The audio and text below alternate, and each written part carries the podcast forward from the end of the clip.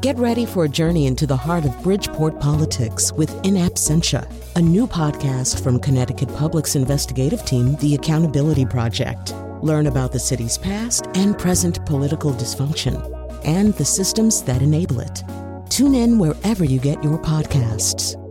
Funding provided by Francisco L. Borges and the Melville Charitable Trust.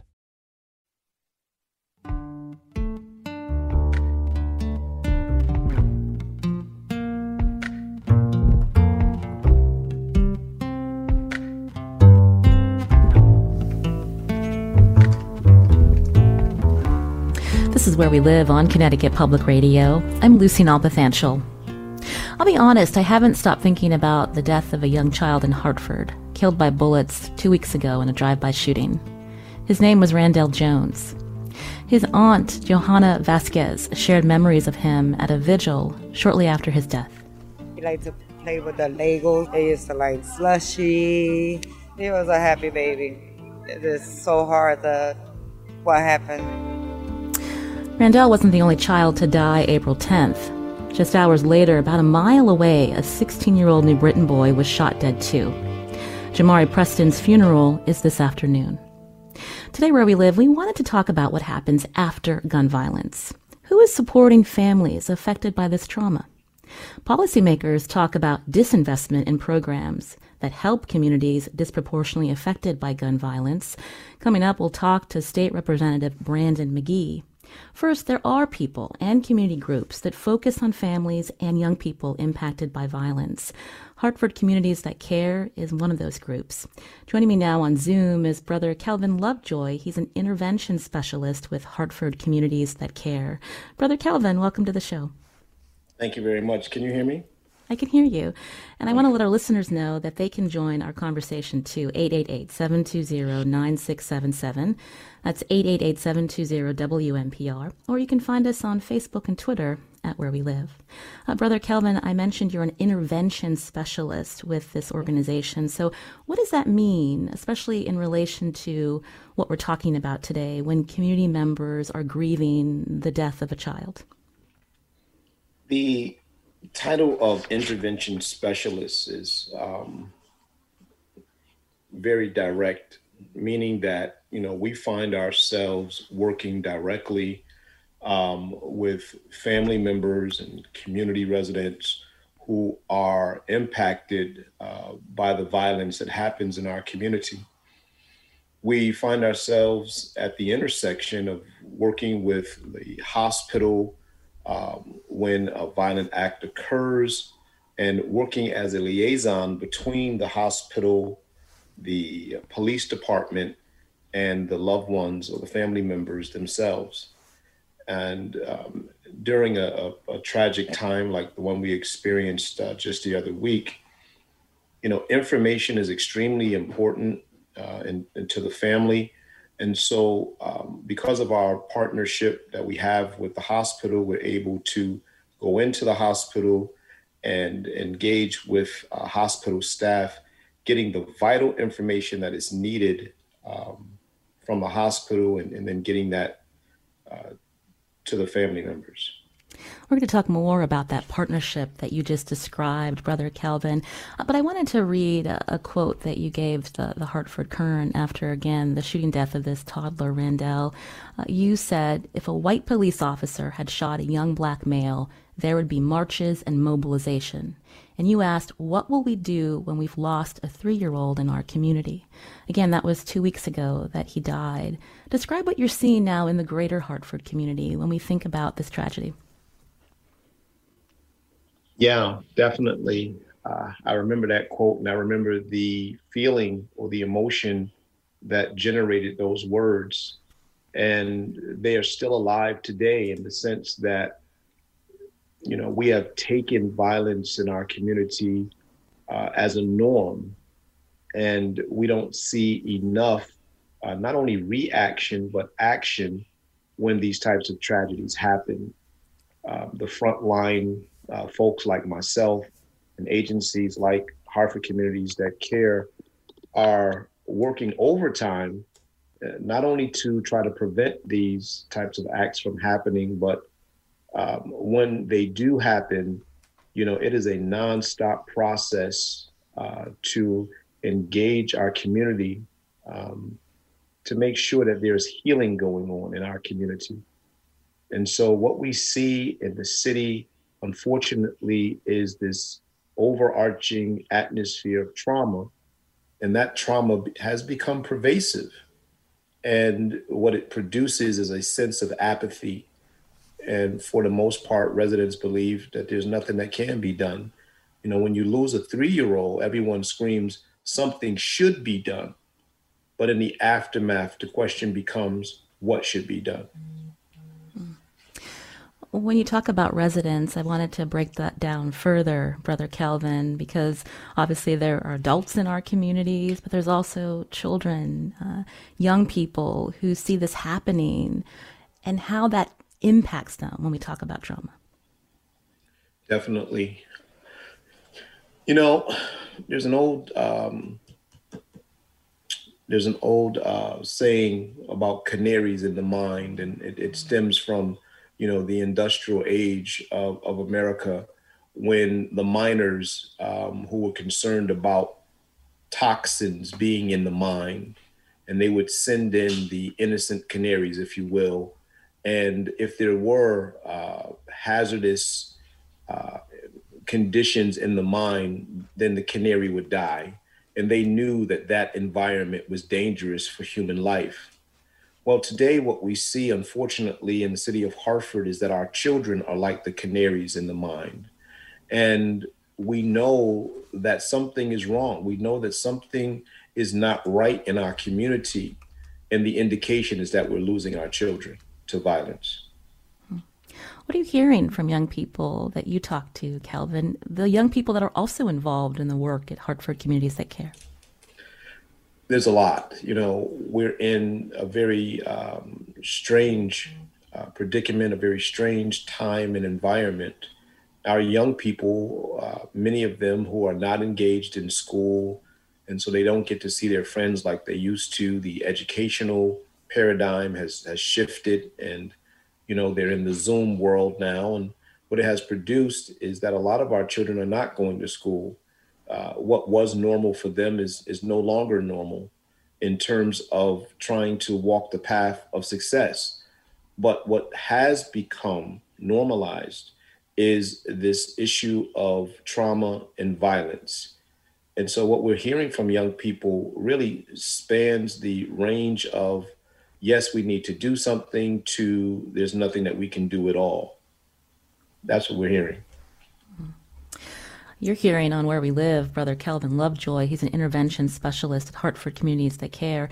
You can join our conversation as we talk about how families and others can be supported after gun violence happens. Uh, we're pegging this to this unfortunate story. Just a couple weeks ago, a three year old child killed in a drive by, and then just a few hours later, just about a mile away, another child, a 16 year old, shot dead and it's something that I just can't get out of my mind as as a mother, uh, brother Kelvin, and that's yes. why I wanted to talk about this today because, as you mentioned, when these incidents happen, people are upset, and we talk about it, and then the communities that are most impacted are left to pick up the pieces in this grieving process. And so I wanted to learn more about the partnerships that you have and uh, the resources that you still need to do this work.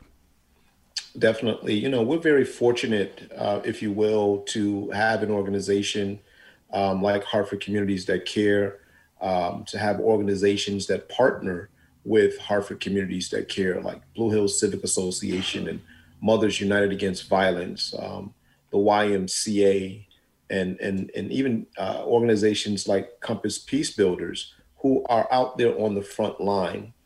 Um, working to find ways really to, to prevent violence. And, you know, we have trained professionals who are intervention specialists. And the way that we see, um, you know, the issue of violence is as a, uh, a health condition. And we, we are trying to address this as a health condition. And, you know, we look at it the same way you would look at any disease.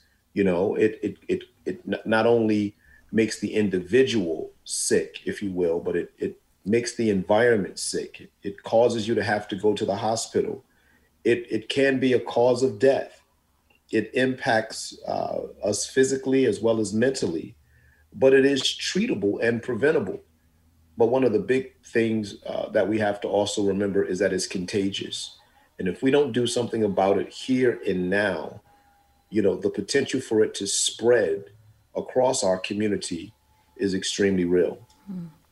Talk more about this point you brought up about contagion, because uh, in the hours after uh, someone uh, is killed, and you and your teams are activated in the sense of going to the hospital, trying to you know help facilitate conversations between family and close friends with the medical providers that are trying to save their life or responding.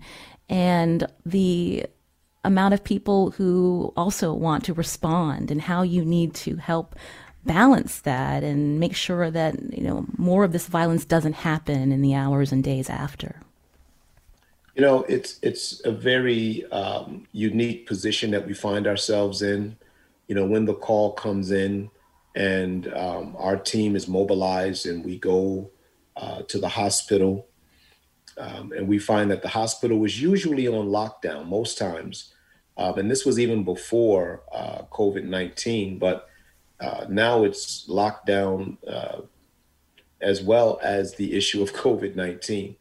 And so you have family members who are concerned, who are worried, who are distraught outside of the hospital. And when the interveners arrive, uh, you know, we, we fan out, if you will, to find out, you know, who's the next of kin, who's the mother, the father, um, and at the same time, you know, other interveners go into the hospital and they connect with the charge nurse and and, and the health professionals and we're trying to find out who this person is and, and what their condition is.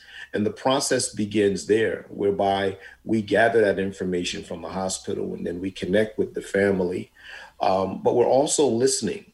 We're listening uh, to see uh, what kind of information uh, may be circulating in, in terms of not only how things happen or why things happen, but you know the the thought of retaliation um, is also out there, and so you know it is it is our job to engage with with family members and loved ones and residents to make sure that there is uh, not a spreading of, of, the violent situation that that may uh, may have impacted whatever their loved ones are or whoever their loved ones are. So you and your team on call 24 7.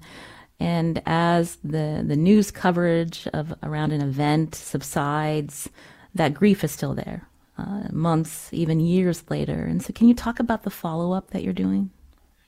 Sure. You know, um, you spoke about the the uh, us being on call 24 seven. You know, I, I really have to say that uh, Mr. Andrew Woods, who is you know the executive director at Hartford Communities That Care, you know if if if there were 25 uh, uh, hours in, in, in eight days in a week, he'd be working all of those hours, and we would be right there behind him. And the truth of the matter is, it feels that way sometimes. Um, you know, our goal is to build that rapport and turn that rapport into a relationship we understand that family members are dealing with extreme trauma uh, when someone is injured, and that trauma is increased when their loved one, you know, is deceased because of this violence. And so, connecting at the hospital is extremely important. And you know, the, the training that we have received um, coming through the uh, Health Alliance for Violence Intervention, or the HAVI training, which is a nationally recognized and certified training that we've received, allows us to use the competencies that we have learned to not only connect with the family, but begin the healing process and help them to put their lives back together, help them to move forward towards that process of healing. Coming up, we're going to talk more about that healing process with Brother Kelvin Lovejoy, intervention specialist at the nonprofit Hartford Communities That Care. Uh, Brother Kelvin, before we head to break, you know, I have to ask, this is important work You've been doing it for a long time. Personally, how does this work affect you? You know, not only um, is this my quote unquote job or my profession, but it is a mission for those of us who are on the front lines.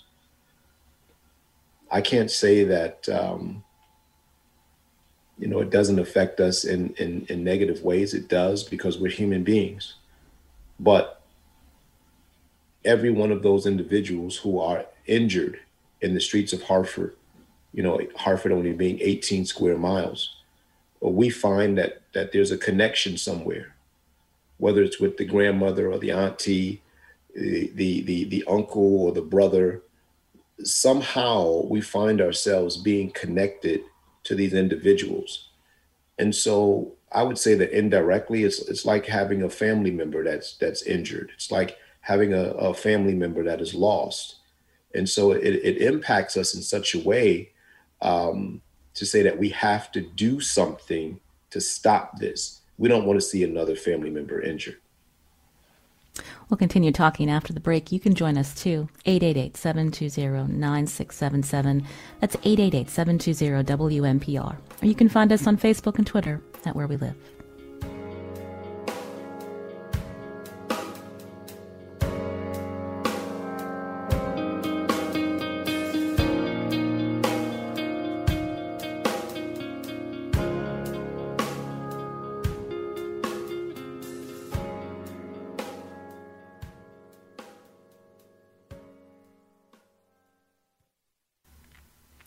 This is Where We Live on Connecticut Public Radio. I'm Lucy Nalpathanchel.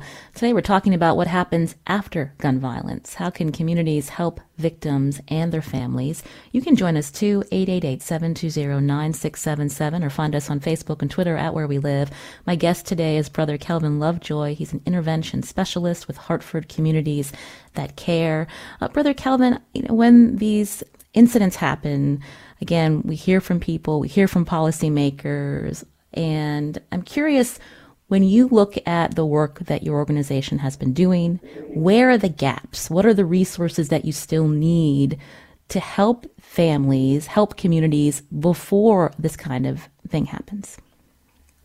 That's a, a very good question. Um, and, and I think I would start to answer it this way. And, you know, when we look at, pardon me, when we look at the um, condition um, of our community and look at the condition that the families live in, when a violent act occurs, when there is trauma um, of a violent sort that enters into the lives of these families, we're not just dealing with the current act of violence. When we engage the families, we find that we many a times are dealing with trauma from years past. We're dealing with living conditions, whether it be housing or unemployment or, whatever you have uh, at the front door.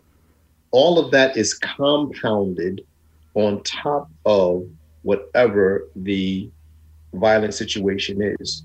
And so when we talk about the gaps, you know, we need resources that will help us not only address the current situation, but resources that will help us deal with the long term systemic types of trauma that we find when we go behind the front door. So, counseling, um, food insecurities, housing insecurities, job insecurities, you name it, all of that is compounded. And we find this out when we go into the home. Hmm. So, this idea that when we think about young people dying in gun violence, but also uh, youth with guns, they're not the problem. They're a symptom of all of these other factors you mentioned.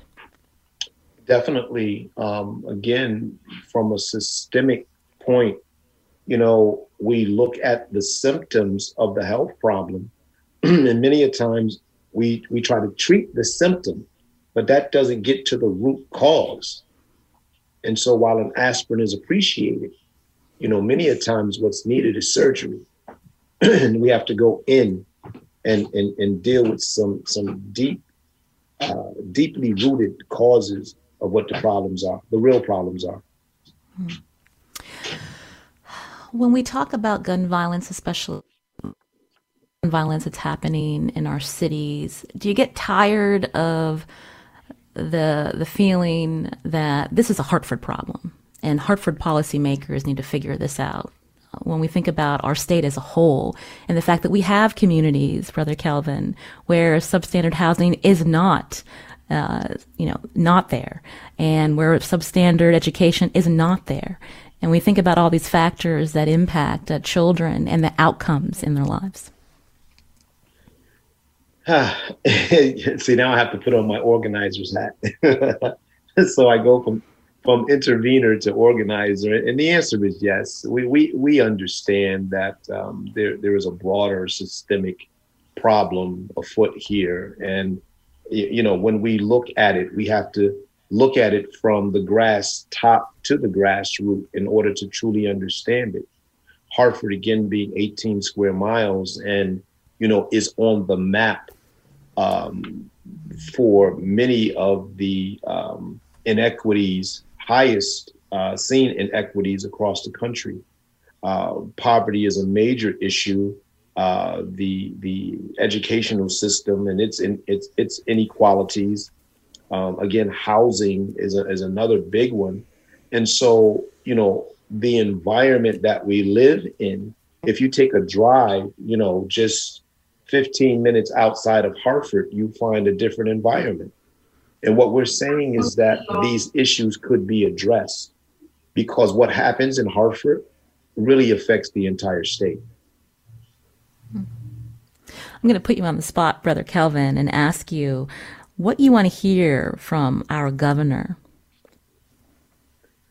You know, there is a um, there is a um, voice that is building right now, um, and, and, I'm sure you've heard it um, over the last year about uh, racism being a uh, one of the first pandemics that we have had to wrestle with. Pardon me, and I know that there is a campaign uh, right now to uh, have the governor address uh, racism as a as a uh, health problem, and um, you know I would just say you know the recognition that what's going on in the city of Hartford is a microcosm of what's going on in many communities like Hartford, your New Havens, your Waterburys, your Bridgeports, and that what we need is the type of resources that can help us to turn the tide, to turn the corner on this issue of violence. Because if we can improve the inequities within the cities, then all the boats can rise. So, you know, what I would like to hear from the governor is that definitely this is a priority for us in the state of Connecticut. And, you know, we're going to uh, sit with those folks who are on the front lines and what we're going to do is prioritize this and get the resources down to them immediately.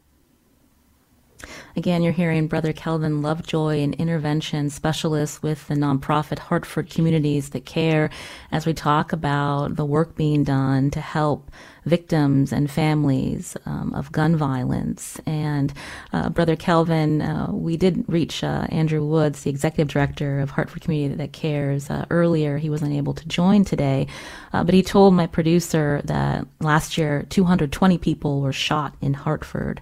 That mm-hmm. was a 50% mm-hmm. increase from the previous year. Mm-hmm. And, uh, you know, we're all looking forward to getting out of this pandemic, and summer is coming. And so when we think about uh, ways that communities can help, the ways that policymakers can help, uh, what short-term things do you want to see?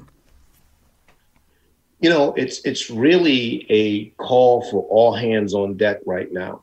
Um, from again policymakers to um, corporate uh, uh America, or right here in the state of Connecticut, you know, coming on down to uh, local politicians and, and, and city council members to you know the, the, the corner store that's in our neighborhood moving right into the homes of these young people themselves. What we need to see is that we can develop a concerted effort to make the safety of our children a priority, to do all that needs to be done in terms of uh, changing the conditions of our community. We have to see this as a systemic problem and then work together to break down those systemic issues. That's a good start. I wanted to ask you before we head to break, Brother Kelvin, uh, when we think about, again about families impacted by violence. Uh, again, I keep thinking about the mother of Randell Jones. And um, as we uh, move forward, um, some of the work that you'll still be doing to help that particular family. You know, under um, the, the work that we do um, in terms of assisting uh, victims and their families. You know, it, it includes crisis intervention. It includes uh, counseling. Uh, it may in, include uh, emergency uh, housing or, or, or sheltering, um, criminal justice advocacy, um, transportation to and from uh, appointments. So, you know, we are out there to help we are out there to stand in the gap, if you will, when a family finds themselves in this type of crisis. Um, many of the things that we uh, have in our brochure, if you will, of, of services and, and programs, uh, we go over and beyond that because we understand that trauma does not stay in its own box. And so, whatever the trauma expands out to, many a times we find ourselves as well. And there's a number that um, for people who want to reach out to your organization. Uh, can you share it with us for Hartford Communities That Care? Sure. And I, you see, you, you caught me off guard there. I was about to give my own number. My oh, goodness. Oh, oh you know what? I have it right here. Let me just say it for our listeners.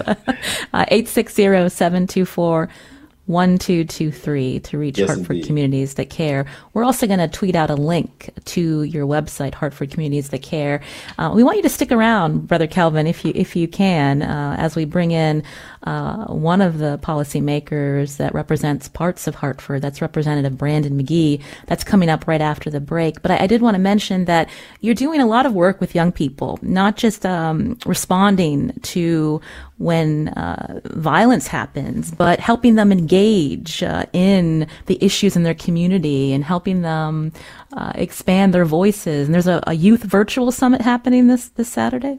As a matter of fact, it's our third annual uh, youth summit. You know, we are very fortunate to uh, have young people who have learned um, how to use their voice to advocate for themselves and their peers. And so, uh, Raising Youth Voices will actually be sponsoring uh, this this third annual uh, youth summit this coming Saturday. Wonderful. Again, we'll, we'll tweet out a link uh, at where we live. That's Brother Kelvin Lovejoy, an intervention specialist with Hartford Communities That Care. Hopefully, you can stay with us uh, before uh, we end the show. Uh, before we uh, get to the end of the hour, I just wanted to remind our listeners you're listening to Where We Live on Connecticut Public Radio. This conversation about gun violence comes in a week where a former police officer Derek Chauvin was convicted of murdering George Floyd. And in a week when other black residents have been shot by police in our country, including a 16 year old black girl in Ohio. Coming up, we'll talk to State Representative Brandon McGee as well about this moment that we're in. But first, it's the last day of our spring membership campaign. Where We Live brings you conversations with people in our state about stories that are happening in our communities. We want you to know that we rely on your support. And here are two of my colleagues to tell you more.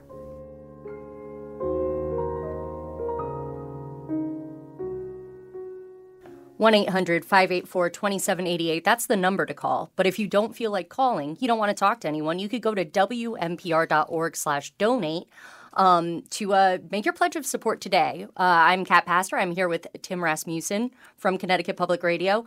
And uh, today we are here to ask you for your support to keep uh, Connecticut Public and shows like Where We Live going. You're listening to Where We Live. You love Where We Live. Uh, you love all the work that Lucy Nalpathanchel and uh, the team of Carmen and Tess has put into the show. And what other show gives you the opportunity to call in and yell at Ned Lamont or compliment him? I mean, you know, whichever way, whichever way you go, they give you that opportunity. Um, and I can attest, uh, working on the show, I'm the board operator for the show. I can attest um, just to how much work goes into this show, even the rebranding that we had this year. Um, so much work, so much research goes into the show, um, so much care and so much time. And the only way that we can really keep that going is uh, with listener support because we are a listener funded station. Uh, we rely on uh, listeners as opposed to advertisers to fund us. And that also means that we are, um, everything that we do is in service to our listeners. So, um, if you want to make that pledge of support today to keep Where We Live and all of the other shows on Connecticut Public going, because there's a lot of them. I mean, this year alone, uh, I've been here for a year and two months. And this year and two months alone, there's already three new shows. There's uh, new stuff going on at, on a Connecticut Public Television. Uh, you're being brought content in, in new ways, new podcasts new web posts. Um, it's ever expanding. I can promise you, as a listener, that when you donate to Connecticut Public, your money goes so far and is spent so wisely uh, that that it's just it makes it worth it. Think of it as kind of like a streaming service. You're paying for more when you when you uh, donate to Connecticut Public. We can do more and you get to benefit from that by consuming it. So, in order to get more, um, make a pledge of support today. You can call 1 800 584 2788 or you can go to WNPR.org slash donate. What's up, Tim? And that's exactly right. Kat. I mean, if you think about all the stuff that we've done in the middle of this incredible pandemic, the content team that I lead is uh, truly amazing. Not only did we roll up three new talk shows on radio, Audacious was the first one, Seasoned was the second one, and then Disrupted. And they're one, they're led by wonderful hosts, Chion Wolf and uh, Mariel Castro and Chef Plum and the great uh, Kalila Brown Dean. And those shows are evocative of the conversations that are going on in our communities right now. Our radio team is also working um, hand in hand with our television team. And so we started a series called Cutline. And Diane Orson was our first Cutline host back in November doing mental health in the time of COVID. And upcoming Ray Hardman, is, his April show is on preserving uh, small businesses in a pandemic. And then our Lucy Nalpathanchil from this great Where We Live show that we all love and tells us a lot more about our communities and brings an enrichment to our lives is going to be hosting a show about the housing divide in Connecticut and how inequity in housing has been a long-standing problem in Connecticut. And we're going to look at how those things uh, affect people. Where we live is really about people in Connecticut and how we interact as citizens, as neighbors.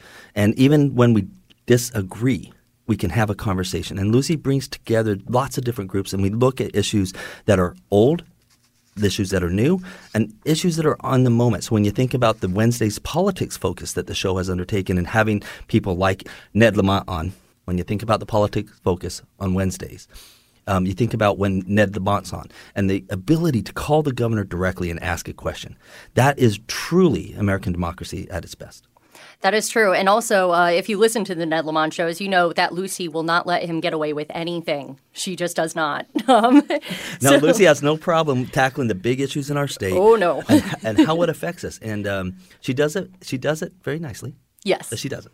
Oh yes, but she will bring it up. She will bring it up. Um, and that's so true about where we live. I've lived in Connecticut my entire life, and I had I really didn't know much about it until I started working on where we live. Now I feel like I know I'm so knowledgeable about it. And I think that it's really important because a lot of the issues that were happening, a lot of people don't even realize. Um, I didn't even realize uh, how widespread some of the issues that I've even experienced are. Um, so it's kind of like a great equalizer as well. So if you'd like to support that, again, go to 1 800, well, you can call 1 800 584 2788, or you can go to WNPR.org slash donate and when you go to the website, you can check out all of the great thank you gifts we have for you. You can become a one time donor or a monthly sustaining donor. It's kind of like a set it and forget it thing.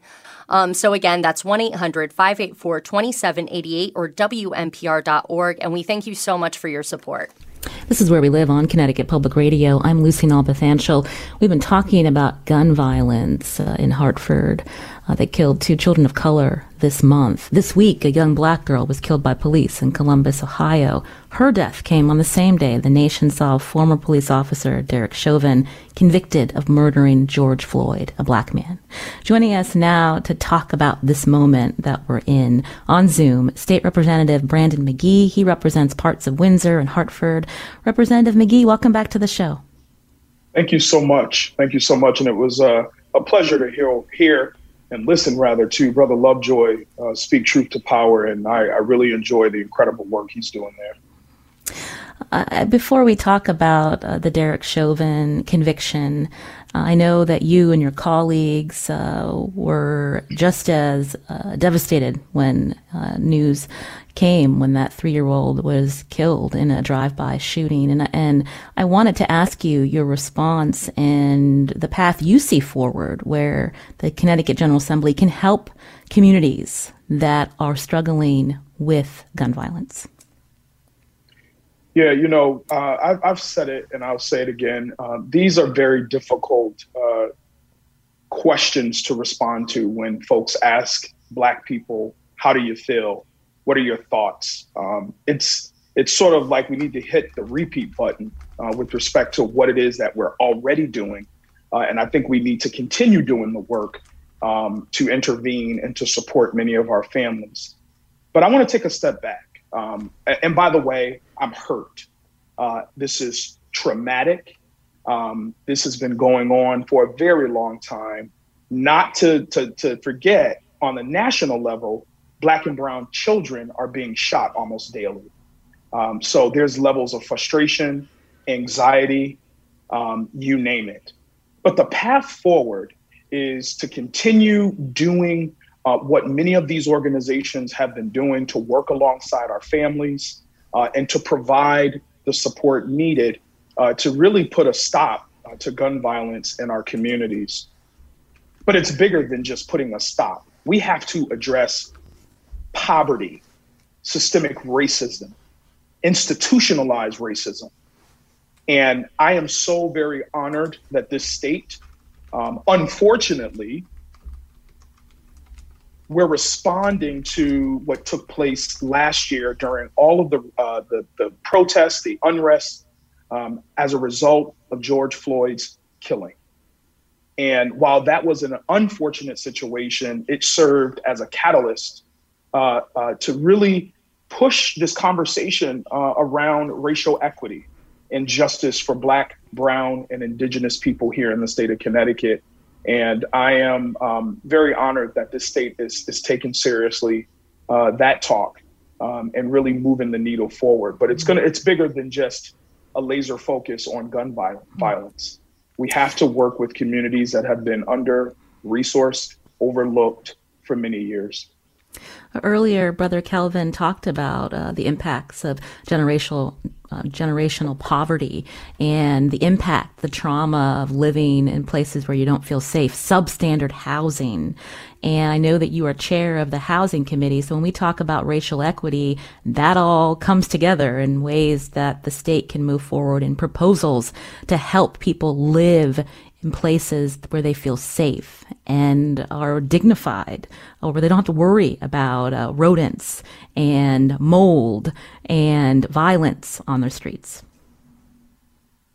Yeah, um, you you bring up a very interesting point, and um, you know I make no um, apologies uh, with what I'm about to uh, about to say, and I think I've said it on this show once before.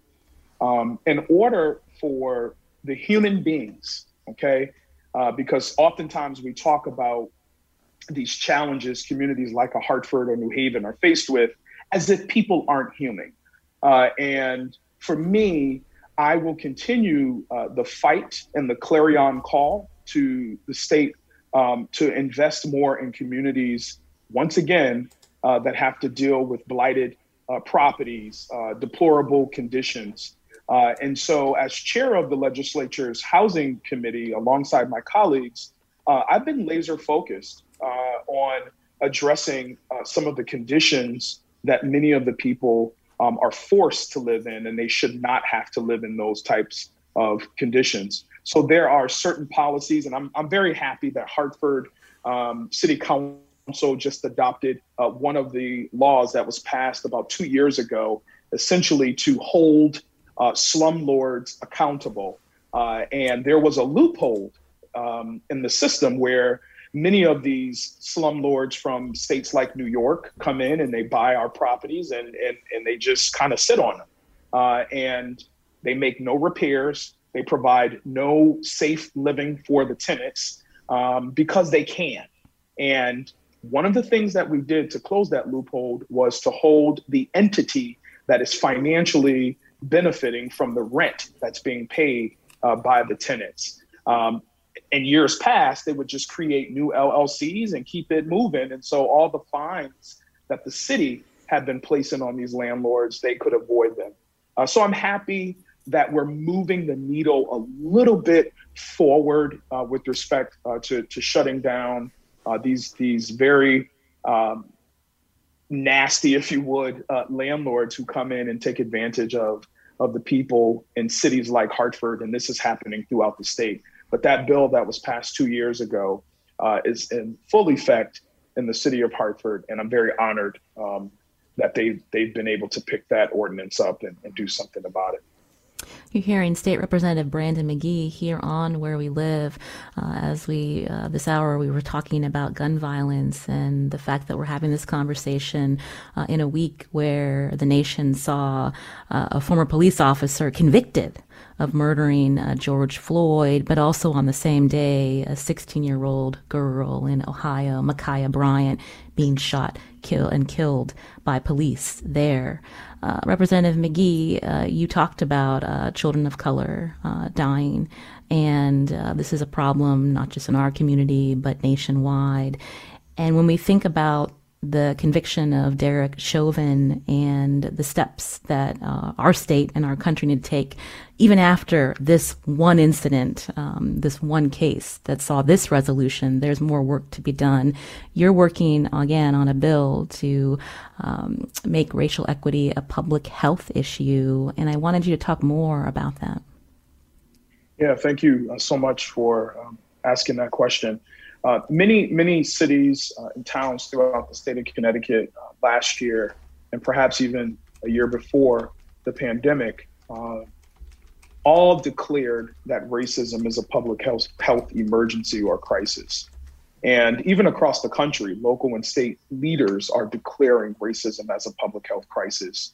Um, we know that a declaration is, is just the first step in the involvement to advance um, racial equity and justice. And that must be followed by allocation of resources and strategic action. Uh, and so here in the state of Connecticut, I've been so honored to work alongside so many community stakeholders and organizations uh, that are joining in on a fight um, to move the conversation from declaration to action. Uh, and we are in the process, and I'm so very honored, we're in the process of um, establishing the commission on racial equity and public health within uh, the legislature. Um, the goal is to identify two people, um, an executive director and another position. Uh, and, you know, again, given how this important work is and the scope of the intended commission, uh, we know that the money that would uh, be allocated to this commission is is is, is a bargain. Uh, not to mention there is um, influxes of federal dollars coming into the state, many of which um, I believe are earmarked for healthcare. And with a race and equity top of mind, um, I shared this on the appropriations um, call the other day. I can't think of a better use for many of the funds that are coming down. Uh, but again, this commission um, would work alongside legislative leaders, the executive branch, that's the governor and his commissioners, uh, and other community stakeholders to really uh, weigh in on the, the hiring of Black, Brown, Indigenous people within government. Um, the way that many of our programs and uh, some of the framework by which we are to support many communities throughout the state. Uh, for example, housing, which we just finished talking about. We believe that the right to housing uh, is a basic human um, need, and every person should have that right. The same uh, may apply to our children in the Department of Children and Families. Uh, and I could talk on and on on the importance of racial equity and public health within our state. Uh, but this is the first step in the process.